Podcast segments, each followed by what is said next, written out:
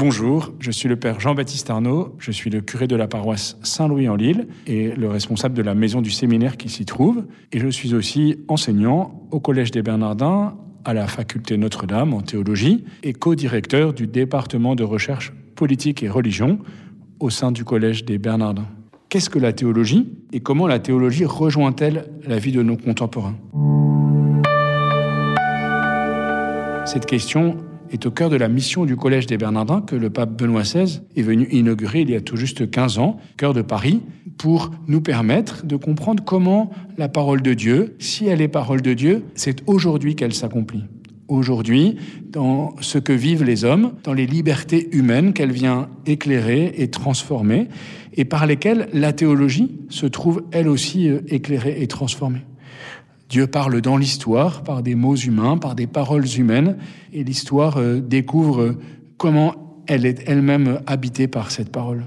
Ici, au Collège des Bernardins, nous partons de la révélation divine, la manière dont Dieu s'adresse aux hommes, pour voir comment cette révélation, étudiée, méditée, transmise, vient éclairer les enjeux du monde contemporain. C'est le travail de la faculté Notre-Dame et de toute l'école cathédrale. Mais il y a aussi un chemin réciproque qui consiste à partir des attentes, des enjeux, des interrogations, des espoirs, des angoisses, des désirs du monde contemporain pour voir, étudier, découvrir comment la théologie vient les éclairer. C'est ce que nous faisons euh, notamment ici au sein du pôle de recherche et du département politique et religion, dans lequel nous voulons apporter notre pierre à la réflexion et à l'action de l'Église sur cette question du lien entre euh, euh, la parole de Dieu et la société et spécialement euh, les questions euh, politiques dans notre département.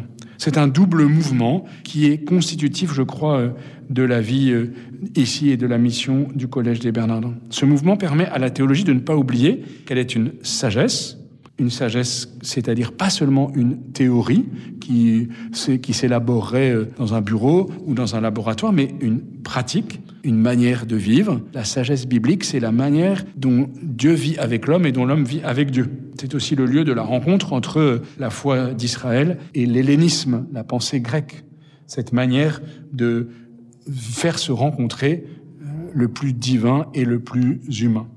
Ce double mouvement, il permet que sur toutes les questions qui touchent l'Église et la société, il y ait un département de recherche co-dirigé par euh, un théologien ou une théologienne et un universitaire ici au Collège des Bernardins. Si la théologie permet de ne pas oublier qu'elle est une sagesse, il s'agit aussi de ne pas oublier qu'elle est une science. C'est-à-dire, elle contient une capacité de dialogue à parité avec les autres sciences humaines, sociales, avec la philosophie, qui travaille sur les libertés, sur les sociétés humaines, sur le sens de l'existence, mais aussi avec les sciences expérimentales, mathématiques et d'autres.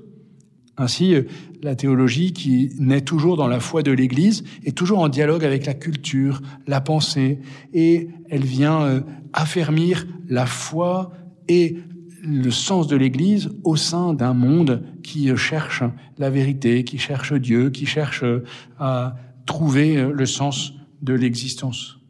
Le trésor de la parole de Dieu, le trésor de la théologie fait du théologien un scribe qui tire de son trésor du neuf et de l'ancien, comme le dit euh, Jésus dans l'évangile de Saint Matthieu au chapitre 13. Le trésor de la parole de Dieu permet euh, d'étudier la lettre de l'écriture sainte dans l'exégèse pour en recueillir tous les fruits spirituels dans le mystère du Christ et de l'Église, c'est la théologie dogmatique, dans la vie en alliance avec Dieu, c'est la théologie morale, dans l'espérance euh, et les questions euh, que pose euh, la mission, que pose les fins dernières, la fin des temps, que pose la rencontre des cultures, c'est la théologie fondamentale.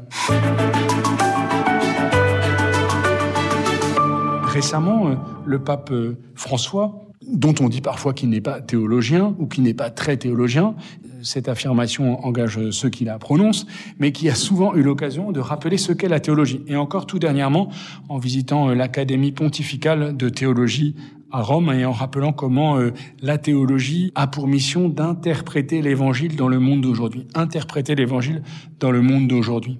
L'exercice de la théologie dans l'Église catholique est aujourd'hui euh, guidé, conduit par euh, une constitution Veritatis Gaudium, publiée euh, en 2017, la précédente datait d'une quarantaine d'années, et qui permet au pape François d'appliquer à la théologie ce que la joie de l'Évangile, Evangelii Gaudium, son exhortation apostolique qui a dix ans pratiquement jour pour jour dit euh, du mystère de l'Église et de la parole de Dieu. Le pape François propose quatre critères pour euh, l'exercice de la théologie. Je les reprends avec vous car ils éclairent, me semble-t-il, cette double mission, ce double sens de la théologie vers le monde et du monde vers la théologie. Le premier de ces critères, c'est le kérigme un mot qui peut toujours paraître un peu barbare. En fait, ce mot, il signifie la proclamation du mystère pascal, l'annonce euh, la plus euh, simple, la plus claire, la plus condensée de la foi chrétienne.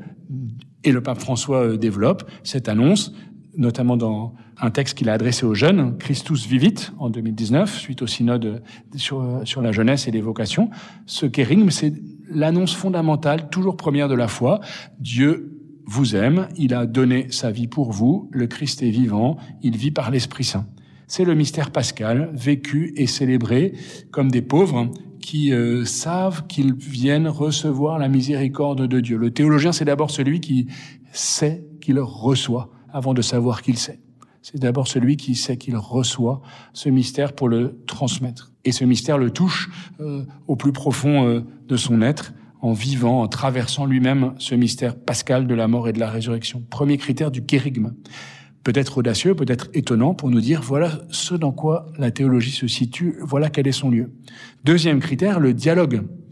Le dialogue par l'écoute, l'accueil, par l'hospitalité, y compris par ceux qui, qui questionnent, qui interrogent, peut-être qui refusent le mystère de la foi chrétienne et l'annonce de l'évangile. C'est ce dialogue qui permet d'entrer euh, véritablement dans ce qu'est euh, la théologie. Le troisième critère, il concerne la transdisciplinarité et l'interdisciplinarité. D'abord à l'intérieur de la théologie, je l'ai évoqué tout à l'heure, il y a différentes disciplines, de l'exégèse à la théologie dogmatique, à la théologie morale, à la théologie euh, fondamentale, et nul n'est vraiment spécialiste d'une discipline. Il s'agit d'être en dialogue à l'intérieur même de la théologie. Et puis, interdisciplinarité et transdisciplinarité dans les liens avec d'autres sciences humaines, d'autres sciences euh, expérimentales qui provoquent et qui stimulent la recherche. Une recherche dont le pape François souligne l'enjeu de la liberté, la liberté du théologien qui permet de chercher à rendre compte du mystère de Dieu et du mystère du monde. Et puis, quatrième critère, la mise en réseau, car on n'est pas théologien tout seul.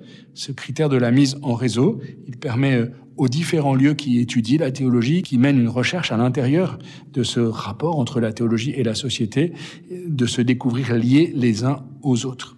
Enfin, euh, le pape François, à la suite du pape Benoît XVI, a, a plusieurs fois rappelé que la théologie se fait à genoux, qu'il s'agit d'être humble à genoux devant le mystère de Dieu, humble à genoux comme serviteur de nos frères en humanité, et c'est aussi pour cela, je crois, que le pape Jean-Paul II, en 1997, a, a proclamé Thérèse de Lisieux, docteur de l'Église, elle qui est aussi la patronne des missions, tant il est vrai que la théologie est toujours euh, spirituelle et missionnaire.